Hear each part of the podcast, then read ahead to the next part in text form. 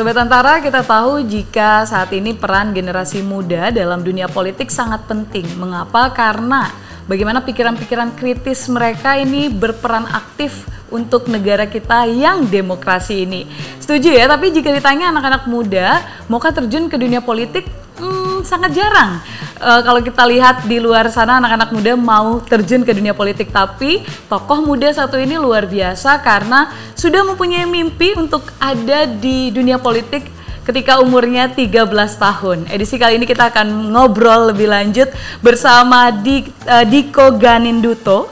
Beliau adalah Bupati Kendal. Mas Dito, Ya, selamat pagi. saya manggilnya Mas Bub ya? Mas Bob aja ya. Mas Bub karena sangat muda sekali. Kalau dipanggil Pak nanti kesannya gimana? Iya. Ketuaan nanti. Mas Bub, ini kan seperti yang saya bilang sebelumnya, sudah ingin masuk dunia politik dari usia 13 tahun. Iya. Di saat mungkin kala itu masih puber pacaran, ya kan? Mas Bub yang satu ini sudah tertarik dunia politik. Apa sebenarnya yang melatar belakangi? Siapa waktu itu sosok yang dilihat dan menginspirasi untuk Mas Bub? Iya. Salah nggak sih umur 13 tahun suka politik? Biasanya sih iya nggak salah, cuman biasanya Jarang ya? umumnya jarang sekali. Biasanya sukanya modif motor kayak Iya. gitu tuh Mas Bub. Gimana? Jadi kalau saya tuh memang dari dulu ya dari sejak saya SMP, saya tuh memang dicap sama teman-teman saya.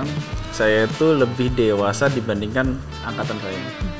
Jadi bahasanya kayak tadi sampaikan, ini zaman zamannya lagi labil, lagi suka pacaran. Nah, jadi kalau teman-teman saya itu dulu belum pernah belum pacaran, saya udah pacaran duluan.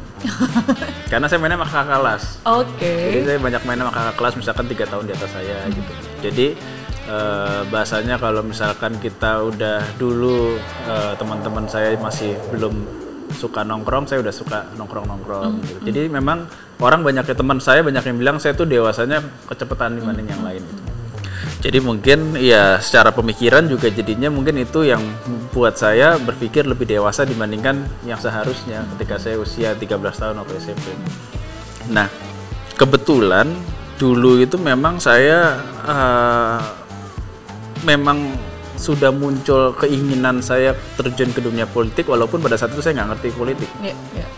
apakah itu politik apa pemerintahan tuh saya nggak ngerti gitu. Tapi eh, itu muncul keinginan untuk menjadi politisi itu bukan karena ada dorongan dari siapa pun jadi bahkan orang tua pun juga nggak pernah kayak oh kamu nanti jadi politisi gitu. Nggak, atau kamu nanti jadi pengusaha jadi apa tuh nggak pernah gitu loh. Jadi saya itu memang nggak nggak nggak nggak nggak diarahkan diarahkan ke oleh orang tua dan siapa pun gitu. Tapi kebetulan memang di rumah orang tua saya itu bapak saya itu sering bicara terkait dengan politik. Oh, Nah, sejak saya usia eh, 14 tahun. oke. 13 tahun, 13 14 tahun lah gitu. Nah, karena terbiasa dengar dengar omongan politik itu lama-lama kita misalkan lagi makan malam bareng keluarga, terus keluarga ngomonginnya politik, politik, politik. Lama-lama tuh rasa rasa ketertarikan terhadap politik tuh muncul gitu. Dan mungkin didukung juga dengan eh, lingkungan ya. Karena lingkungannya gitu kan eh, juga banyak yang bicara terkait dengan politik sehingga memang dari lingkungan itu muncullah sebuah passion, sebuah keinginan untuk menjadi politisi dan keinginan itu memang eh, terus gitu terus ya? ada gitu terus ada karena biasanya kalau anak kecil kan oh saya pengen jadi pilot Iya. nanti tahun depan oh pengen jadi masinis tahun depan nanti pengen Ada jadi pengusaha perubahan-perubahan sering perubahan-perubahan berjalan gitu. waktu, benar. Nah kalau saya konsisten tuh, jadi keinginan kepada dun- menjadi politisi itu konsisten ada. Cuman dengan perubahan umur yang lebih dewasa, pemikiran saya juga lebih eh, dewasa gitu. Artinya saya mulai memahami bahwa oh ternyata politik di Indonesia hari ini seperti ini. Artinya apa? Artinya kalau kita mau masuk ke dalam dunia politik, ya kita harus selesai dulu dengan diri kita sendiri. Iya. jangan kita masih belum eh, apa ya fondasi kita masih belum kuat kita terjun ke dunia politik. Sehingga memang saya punya roadmap pada saat itu oke saya mau sekolah saya mau kuliah selesai kuliah saya mau usaha.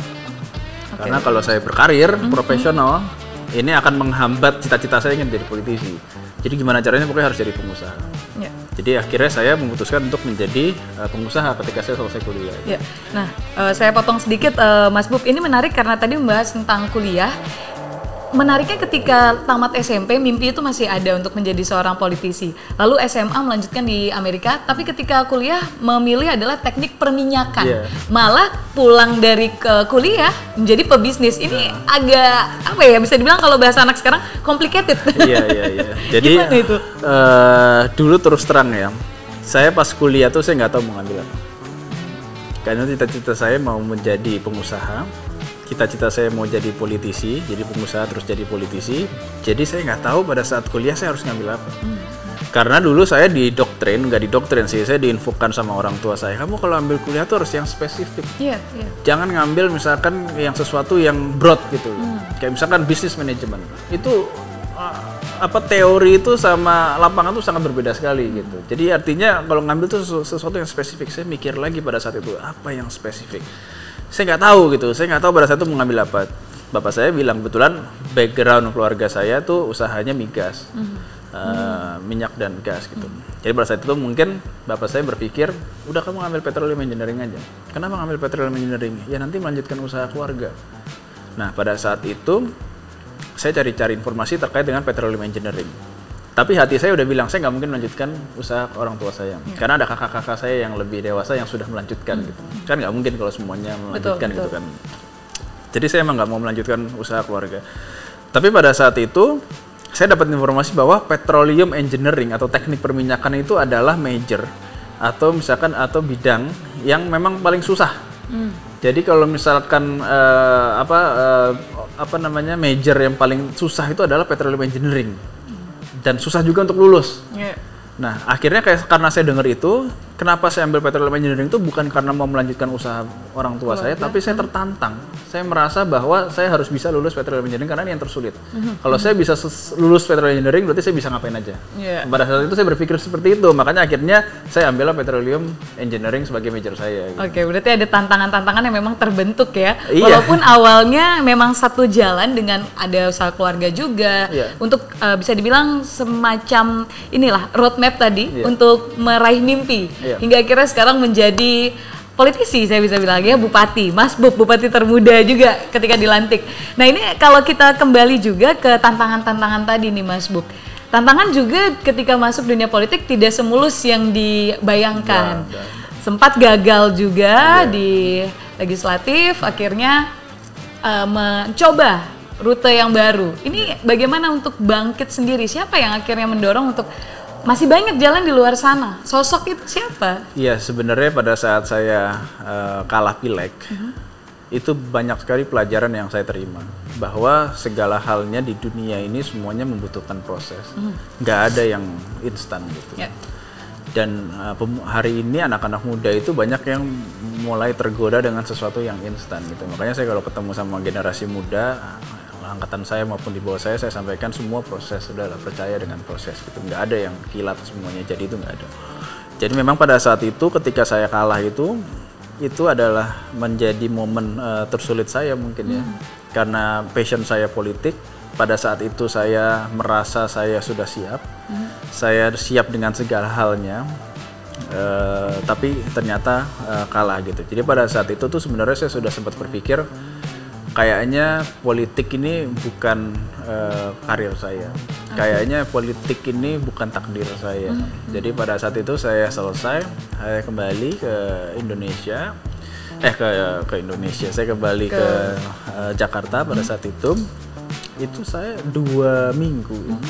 Dua minggu itu saya nggak keluar kamar Oke, I've- ada di fase terpuruk ya. di fase memang saya ngerasa apa ya jadi karena mungkin pikiran saya semua lagi nggak normal akhirnya badan saya pun responnya juga nggak bagus sehingga pada saat itu saya kayak sakit tapi nggak tahu sakitnya apa gitu loh. Dokter pun juga nggak tahu udah ke Iya. dokter pun juga nggak apa-apa gitu. Saya secara physically oke semua. Jadi memang pikiran itu benar-benar mengganggu kesehatan kita. Jadi dua minggu itu saya nggak keluar kamar bukan nggak keluar rumah loh ya nggak keluar kamar dua minggu Nah pada saat itu memang saya ya sama istri saya, nah, terus istri saya itu mungkin ngerasa wah mulai panik juga nih kenapa nih si Diko nih kan. Down sekali. Nah, down sekali gitu. Akhirnya dia laporlah ke eh, orang tua saya gitu, ke bapak saya. Terus jadi setelah itu akhirnya saya diajak eh, umroh pada saat itu. Saya diajak umroh akhirnya saya pergi umroh. Nah menenangkan diri juga di sana. Ternyata ya saya mendapatkan ketenangan ketika pulang kembali dari umroh itu ya saya merasanya udah lebih oke lah lebih legowo lah. Oke udah saya sekarang fokus lagi aja ke dunia usaha gitu. Jadi memang uh, pada saat itu yang menenangkan saya dan memotivasi saya itu adalah uh, bapak saya.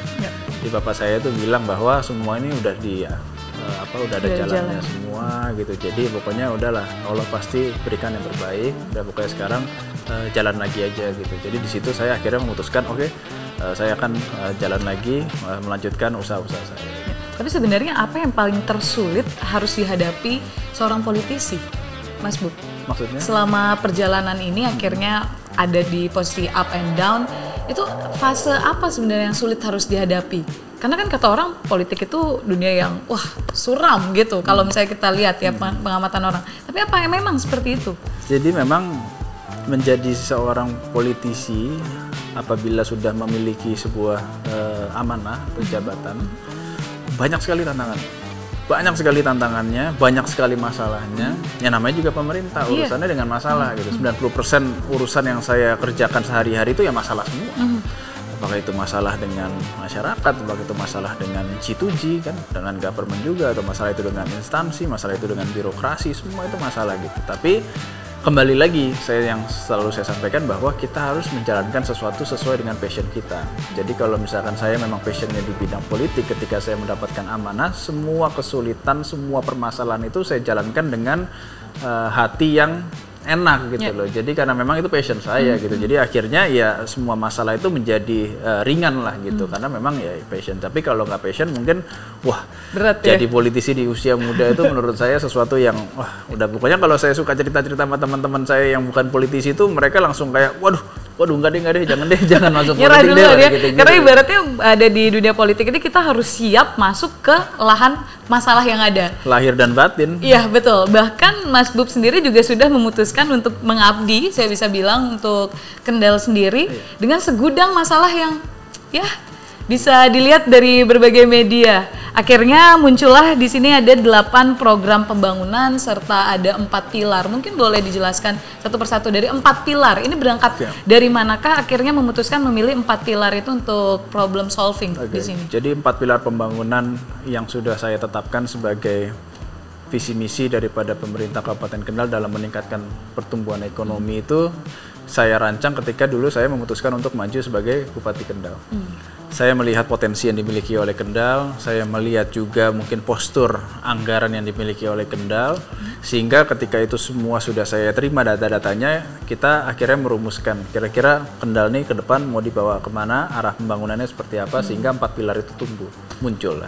Nah, empat pilar tumbuh, empat pilar pembangunan ekonomi di Kendal itu yang pertama adalah industri, yang kedua pariwisata, yang ketiga itu adalah UMKM, yang keempat itu adalah generasi 4.0 atau pengembangan eh, sumber daya manusia. Nah, kenapa industri? Perlu saya jelasin ya? Iya, karena kan Kendal sendiri kawasan industri. Iya, maksudnya atau eh, seperti apa? Uh, maksud jadi- saya adalah master plan apa yang akhirnya terbentuk yang membedakan dengan program pemerintah yang sebelumnya? Iya, jadi empat pilar pembangunan itu kenapa kita tetapkan? Karena yang pertama industri di Kabupaten Kendal itu sudah ditetapkan kawasan peruntukan industri itu se- sebesar 5.000 hektar. Yang di mana di dalamnya 2.200 hektar itu sudah ditetapkan oleh pemerintah pusat menjadi kawasan ekonomi khusus. Ya. Yang sekarang berkembang menjadi kawasan industri Kendal atau Kendal Industrial Park. Nah, jadi saya melihat oh ternyata di luar dari Kendal Industrial Park ini masih ada kurang lebih sekitar 3.000 hektar potensi kawasan industri yang bisa dibangun di Kabupaten Kendal. Sehingga makanya kita fokus untuk mengembangkan eh, industri di Kendal. Tentunya ini juga merupakan upaya kita untuk bisa meningkatkan eh, lapangan pekerjaan, mengurangi angka eh, pengangguran, dan juga tentunya untuk laju pertumbuhan ekonomi. Yang tentunya multiplier effect daripada industri ini sangat besar sekali Ya. kepada pada pada pelaku usaha lokal, UMKM dan lain sebagainya gitu. Dan ini sangat berpengaruh terhadap pengembangan eh, kawasan yang ada di Kabupaten Kendal gitu. Perkotaan yang ada di Kabupaten Kendal ini pasti bertambah sehingga memang pemerintah sekarang memberikan kemudahan pelayanan yang prima, yang baik untuk para calon-calon investor di bidang industri dan kita juga berikan eh, insentif sebisa kita Gitu. Jadi apa yang bisa kita lakukan untuk memberikan kemudahan investasi agar masuk ke Kendal itu kita lakukan. Apa permasalahan-permasalahan kawasan industri yang sudah ada sekarang kita selesaikan. Sehingga memang hari ini pemerintah Kabupaten Kendal sudah dicap oleh para pelaku industri kita pro investasi. Gitu. Kita harus gas investasi karena investasi ini merupakan uh, program utama juga dari Presiden Joko Widodo. Jadi kita di daerah mensupport program yang sudah berjalan di pemerintah pusat yaitu investasi kita genjot. Nah, terus kenapa yang kedua pariwisata? Yeah. Karena pariwisata ini eh, Kabupaten Kendal memiliki garis pantai terpanjang di Jawa Tengah, memiliki tujuh kecamatan di daerah pegunungan yang kaya dengan alam, sehingga potensi wisata di Kabupaten Kendal untuk menjadi kawasan penunjang daripada industri ini sangat baik sekali. Jadi kalau udah ada industri tumbuh, pasti kan kita harus mikirin nih kira-kira apa nih multiplier effect kawasan-kawasan apa yang harus tumbuh gitu kan. Selain perkotaan pasti tumbuh gitu kan. Nah, kita fokus untuk pariwisata karena potensi yang dimiliki. Sehingga memang nah, pariwisata ini juga menjadi salah satu sektor yang uh, berdampak terhadap lapangan pekerjaan. Ya. Sehingga kita fokus untuk mengembangkan pariwisata yang dikelola oleh desa, dikelola oleh pemerintah kabupaten dan juga dikelola oleh swasta. Ini kita integrasikan. Oke.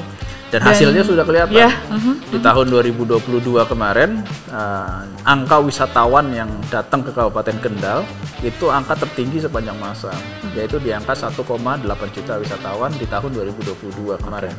Jadi itu menjadi angka yang tertinggi karena memang kita sudah melakukan beberapa revitalisasi uh, pariwisata kawasan pariwisata yang ada di Kendal. Yang swasta pun juga kita bantu. Beberapa pengelola pengelola uh, pariwisata di Kendal juga kita uh, support apa yang menjadi keluhan masalah mereka kita support semua sehingga biar pariwisata ini menjadi uh, tumbuh di Kabupaten Kendal. Ya. Dan yang ketiga masalah UMKM ini juga kenapa kita fokus membangun UMKM karena di Kendal atau di daerah pasti kan pelaku UMKM-nya sangat besar sekali. Dan kita berharap pelaku UMKM ini menjadi penggerak ekonomi, membukakan lapangan pekerjaan juga. Jadi kita harus memastikan bahwa dengan dua pilar yang pertama industri dan pariwisata, nah UMKM ini juga harus eh, ber- berkembang eh, sama dengan kembangnya industri dan pariwisata. Sehingga memang kita fokus juga untuk bisa mengupgrade pelaku UMKM di Kendal memfasilitasi pelaku UM di- UMKM di Kendal agar mereka eh, juga bisa eh, membantu terhadap pertumbuhan ekonomi yang ada di Kabupaten Kendal. Dan hari ini UMKM kita juga sudah jauh lebih baik dibanding sebelumnya sejarah kita di Kabupaten Kendal, UMKM Kendal kemarin sudah jalan di Jakarta Fashion Week, which is itu belum pernah terjadi sebelumnya. Bahkan bukan hanya UMKM Kendal, tapi satu-satunya UMKM di Indonesia yang jalan di Jakarta Fashion Week tahun 2022 kemarin itu UMKM dari Kabupaten Kendal. Ya, berarti kalau kita lihat pertumbuhan UMKM yang tadi Mas Bub ceritakan itu apa yang membangkitkan itu? Karena kan tadi disebutkan itu belum pernah terjadi sebelumnya. Pendekatan apa yang akhirnya diberikan kepada masyarakat? Apakah menghadirkan expert-expert atau mencari lagi eh, potensi-potensi yang ada di Kendal? Jadi yang pertama saya lakukan ketika saya terpilih menjadi bupati, cara bekerja saya itu kan dua, ya, simple. Yang pertama data, yang kedua lapangan. Jadi saya mendata dulu. Jadi pertama kali saya bilang, oke kita fokus UMKM. Saya tanya sama dinas UMKM, kamu punya nggak datanya ada berapa UMKM di Kendal Nggak punya? Oke sekarang kita lakukan pendataan. Saya mau didata dulu berapa total UMKM yang ada di Kendal melalui kecamatan, melalui desa. Akhirnya kita data semua. Yang kedua saya minta pokoknya semua kegiatan yang ada di pemerintah Kabupaten Kendal harus melibatkan UMKM. Semuanya harus melibatkan UMKM. Yang ketiga kita harus bisa memastikan bahwa UMKM ini ya UMKM di Kendal ini mengikuti perubahan zaman, digitalisasi. Saya minta semua UMKM harus digitalisasi.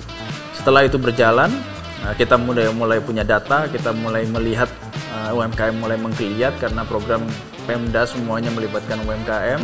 Setiap saya datang ke mana pun harus ada UMKM. Yang belum ada pun harus bikin gitu. Jadi harus ada produk unggulan. Jadi one product, one one village, one product itu harus ada. Jadi satu desa harus ada satu produk unggulan.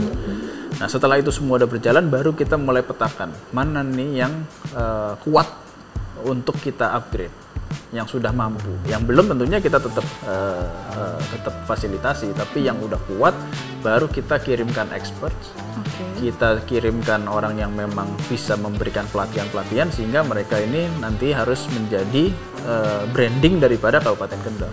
Jadi UMKM ini nanti akan menjadi eh, branding Kabupaten Kendal karena kita nih Kendal nih sebenarnya kan punya banyak banget potensi, Mbak Ovi.